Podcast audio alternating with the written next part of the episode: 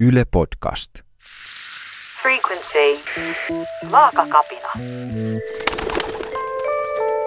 Pieniä suuria kapinatarinoita. Kun mä kuulin, että mä olin ollut ihan minuuttien päässä kuolemasta, niin mä itkin siellä puoli tuntia, kun mä tajusin, mitä mä olin itselleni tehnyt.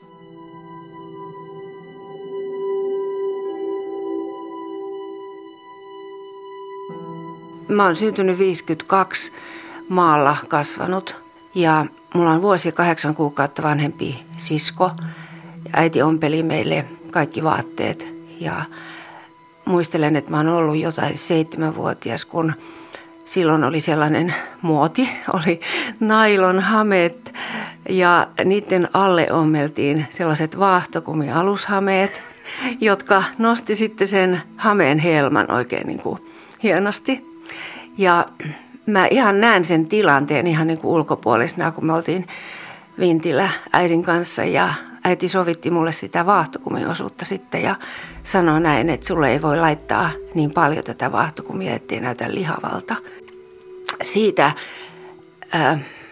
mä oon luultavasti saanut jonkunlaista vahvistusta sille, mikä mulla on todennäköisesti ollut jo aikaisemmin itsestäni, että tämä on sellainen asia, mitä pitää vältellä ja se ei ole hyvä eikä hyväksyttävä asia. Vaatteiden ostaminen leveälantioiselle ja pienempi yläosaselle jo lapsena, niin se on ollut haastavaa.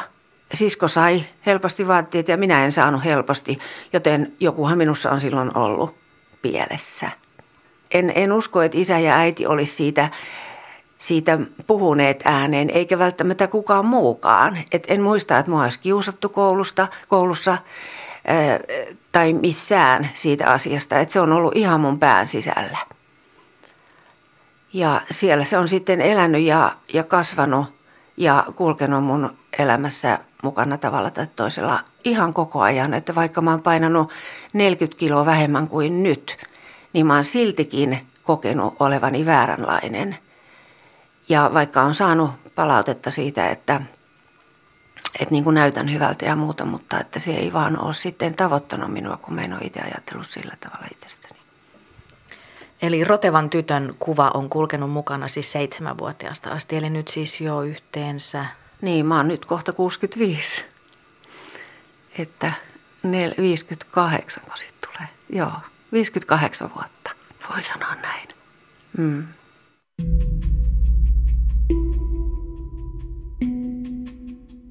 Mä olen laihduttanut elämäni aikana, ehkä voi sanoa koko aikuisikäni, ja käyttänyt tosi haitallisia menetelmiä, kun mä oon luonteeltani sellainen kaikki tai ei mitään ihminen, niin mä oon sitten mennyt ihan täysillä näihin mukaan ja vähän tällainen kilpailuhenkinenkin, että kun on ollut ryhmästä kysymys, niin mä oon halunnut olla se, joka laihtuu eniten ja joka menee niin kuin ihan äärimmäisyyteen.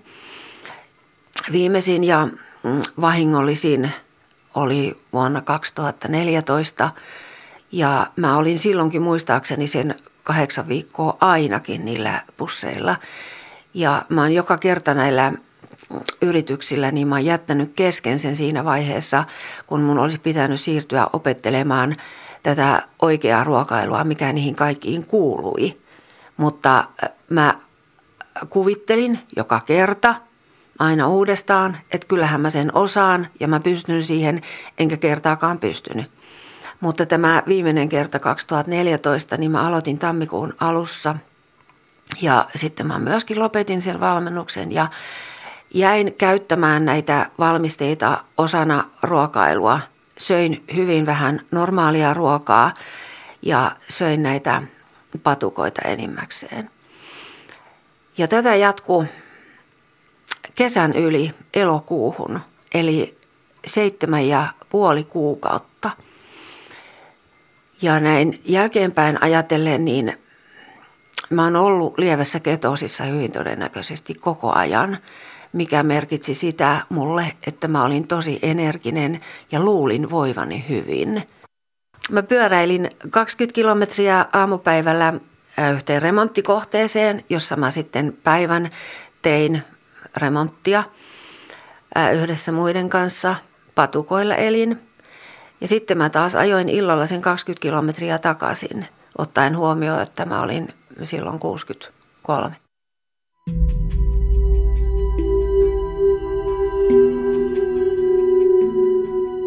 Sitten tuli elokuun puoliväli, olin tullut yöllä matkalta myöhään ja ajatuksena, että mä sitten lepäilen aamupäivällä ja niin poispäin, kun oli kesäjuhlat kello 16 lauantaina. Tulikin mun ystävä ihan yllättäen sitten kylään ja se, että valmistautuu johonkin juhliin väsyneenä ja niin poispäin ja seurustelee, niin siinä sitten unohtui se syöminen ja mä lähdin sinne kesäjuhliin siis syömättömänä käytännössä kattoen. Ja otin siellä kuohuviiniä, sen tervetulomaljan ja sitten söin ihan hyvin, ihan normaalisti söin.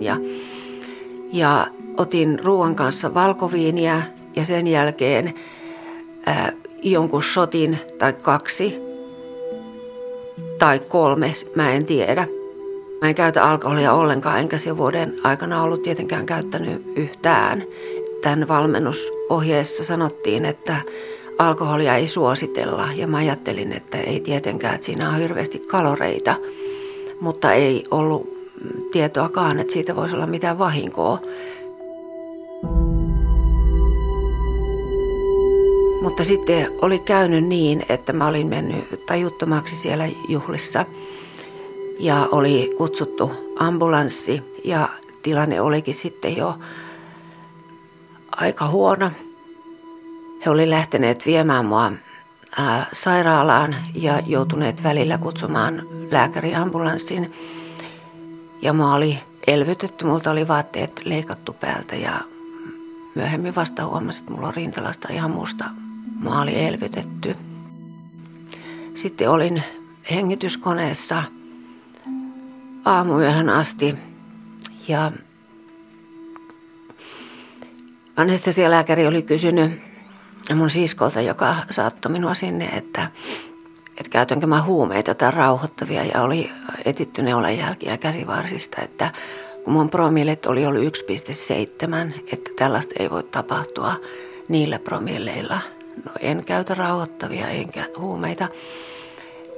Anestesialääkäri sanoi, että se johtui siitä mun laihdutuksesta.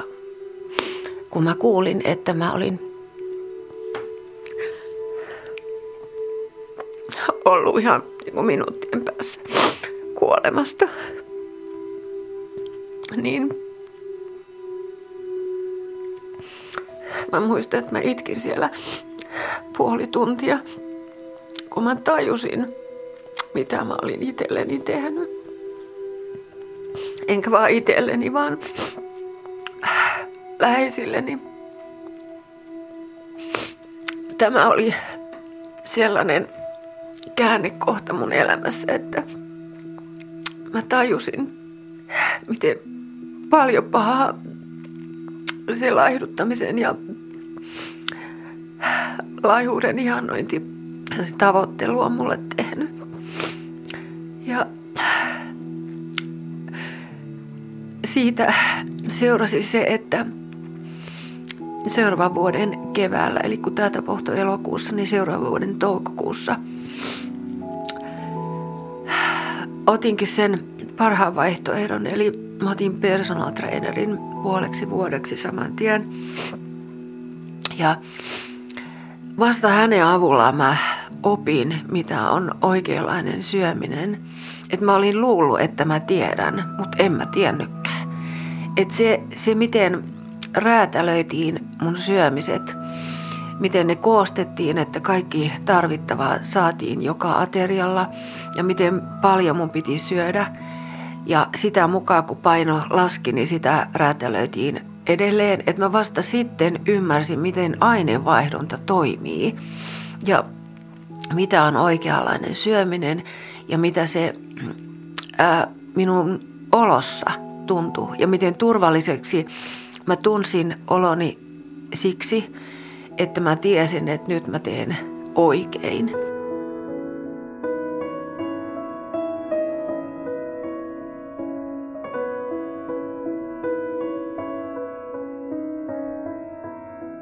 Yksi ihminen kommentoi näitä laihdutusyrityksiä sillä lailla, että mikä on ihmisen oma vastuu siinä, että minkälaisen menetelmän valitsee. Ja mä muistan, että mä vastasin hänelle, että mun oma vastuu jäi mun epätoivon ja toivon alle.